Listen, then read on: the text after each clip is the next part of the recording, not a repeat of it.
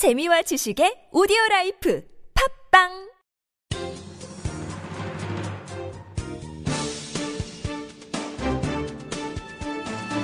일간 사설 3월 27일 금요일 동아일보 사설.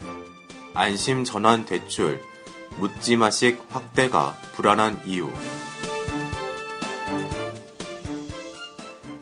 연리 3.5% 안팎인 은행권의 변동금리 주택담보대출을 약 2.6%의 고정금리 분할 상환대출로 바꿔주는 안심 전환대출의 인기가 뜨겁다.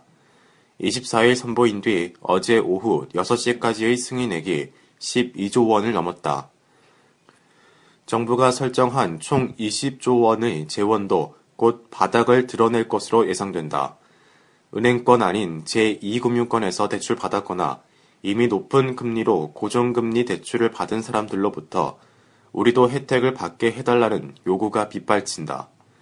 이에 금융당국은 안심 전환 대출의 한도를 40조 원으로 늘리고 이금융권의 변동금리 주택담보대출로 확대할지도 고심하고 있다. 그러나 여론에 떠밀려 정교한 검토 없이 묻지마식으로 확대하는 것은 득보다 실이 클 것이다. 안심 전환 대출은 은행들이 변동금리 주택담보대출 채권을 한국주택금융공사에 넘기는 대신 이보다 금리가 낮은 주택 저당 증권을 떠안는 구조다. 은행만 해도 상대적으로 자금 여유가 있는 데다 금융당국의 눈치를 보는 까닭에 울며 겨자 먹기로 받아들였지만 자금력이 약한 이금융권 회사들의 상황은 다르다. 이금융권 대출이 은행 담보대출보다 부실 가능성이 높은 것도 엄연한 현실이다. 무작정 확대하다가는 자칫 주택금융공사의 부실을 키우고 나중에 국가 재정에서 채워야 하는 사태를 부를 수 있다. 정부가 이 제도를 도입한 것은 변동금리로 주택담보대출을 받은 사람들이 고정금리로 바꿈으로써 가계부채로 인한 경제 리스크를 줄이기 위해서였다. 가계부채 관리 필요성과 저금리 추세를 감안하면 현실적인 정책일 수도 있지만 경제 논리로만 보면 관치 금융의 성격이 짙다.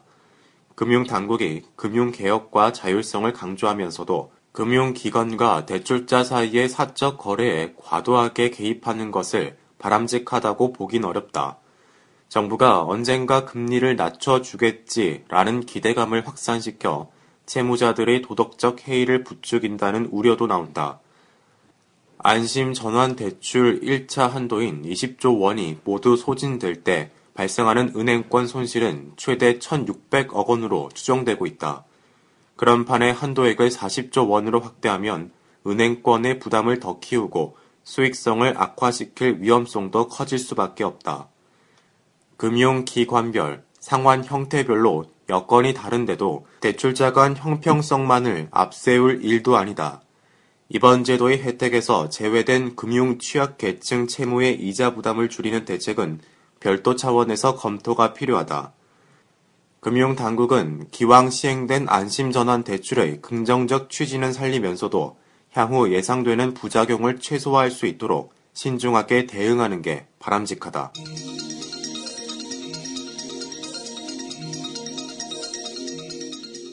지옥철 9호선 대피 불가능한 혼잡 알고도 연장 개통하나 서울 지하철 9호선이 내일 2단계 개통을 한다. 현재 개화역에서 신노년역 27km 25개 역 구간에서 신노년역에서 종합운동장역 4.5km 연장이다.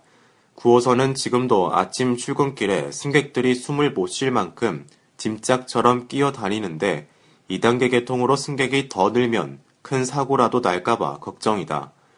열차 증편을 결정했어야 할 서울시는 사태가 이 지경이 되도록 방치한 책임이 있다. 지금도 9호선 인터넷 게시판에는 당신들은 살인자들과 다름없습니다. 열차 한 칸에 얼마나 많은 사람을 구겨 넣을 수 있는지 시험하는 것인가요?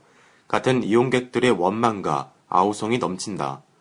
염창역에서 당산역까지 오전 출근 시간 혼잡도는 237%나 된다.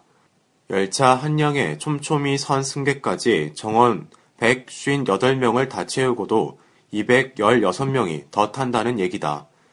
교통공학 전문가들은 혼잡도 237%면 화재 같은 열차 내 위급 상황이 생겨도 기본 대피가 어려워 생명을 보장할 수 없다고 우려한다.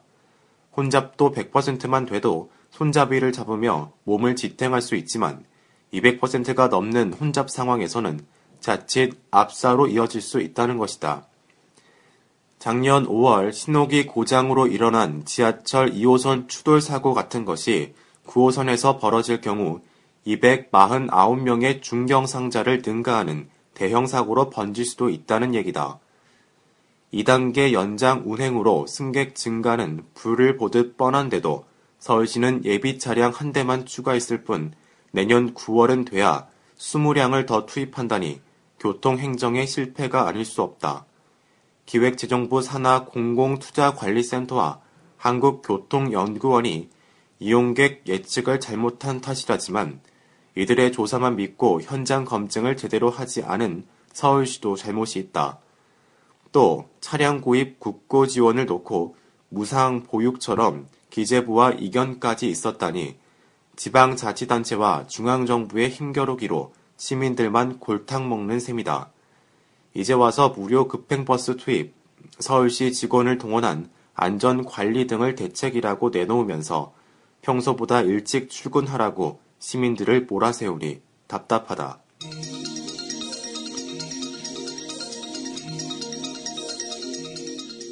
군복 태극기가 부끄럽지 않도록 군 매국행위 척결하라. 10월부터 모든 군인들의 군복에 태극기가 부착된다. 현재는 해병대 및 카투사, 해외 파병 장병들의 전투복에만 태극기가 붙어 있다. 국방부는 천안함 폭침 5주년과 광복 및 분단 70주년을 맞아 대한민국 군인의 자긍심과 애국심을 높여 군에 대한 국민의 신뢰를 회복하기 위한 조치라고 밝혔다. 지금은 군복에 부대 표지만 있지만 태극기를 부착하면 신성한 국방의 임무를 수행한다는 자부심도 커질 수 있을 것이다. 미국도 9.11 테러 이후 군복에 성조기를 달기 시작했다. 어제 국립대전현충원에서 열린 천안함 용사 5주기 참모식에 등장한 희생 용사 46명의 영정사진도 태극기를 배경으로 제작됐다. 박근혜 대통령은 천안함 용사들의 영령 앞에서 너무도 부끄럽고 통탄스러운 통영함 비리 같은 방위사업 비리를 완전히 뿌리 뽑아 다시는 이런 매국 행위가 대한민국에 발붙이지 못하도록 만들 것이라고 다짐했다. 천안함 폭침과 방산 비리는 지난 정권 때의 일이라고 해도 해군 A 중장은 작년 11월부터 이달까지 군 골프장 경기 보조원을 성희롱해 어제 면직됐다. 작년 10월에 한민국 국방부 장관이 성군기 위반과 군기강 해이에 대해 국가 안보를 좀먹는 이적 행위라며 엄벌을 다짐했는데도 버젓이 성희롱을 했다니 이런 군이 세계 어느 나라에 또 있단 말인가. 군복에 태극기만 붙인다고 자긍심이 절로 생기는 게 아니다. 군이 청렴하고 유능해야 태극기에 갑하는 자긍심이 생긴다. 성폭력을 포함한 군대 안의 폭력을 없애고 세금 축내는 방산비리가 사라지고 천안함 같은 사건이 터졌을 때 적을 섬멸할 수 있는 능력이 있을 때 애국심이 우러나는 것이다. 형식의 실질을 따라가지 못하면 태극기 단 군복은 오히려 태극기의 의미를 무색하게 만든다. 한간에선 신뢰를 잃은 군이 태극기 마케팅으로 위기를 모면하려는 게 아니냐는 반응도 나오고 있다. 태극기 찍찍이가 60억 원이라니 또 무슨 방산비리가 벌어지려나 같은 민심도 있다는 것을 알아야 한다. 새정치연합 문재인 대표가 그제 천안함에 대해 북한 잠수정에 의한 폭침이라고 북한의 소행을 인정한 것은 만시지탄이었다. 과학적으로 검증된 사고 원인을 인정하지 않은 채 이념을 앞세우는 듯한 야당의 태도가 안보의 보탬이 될 리 없다.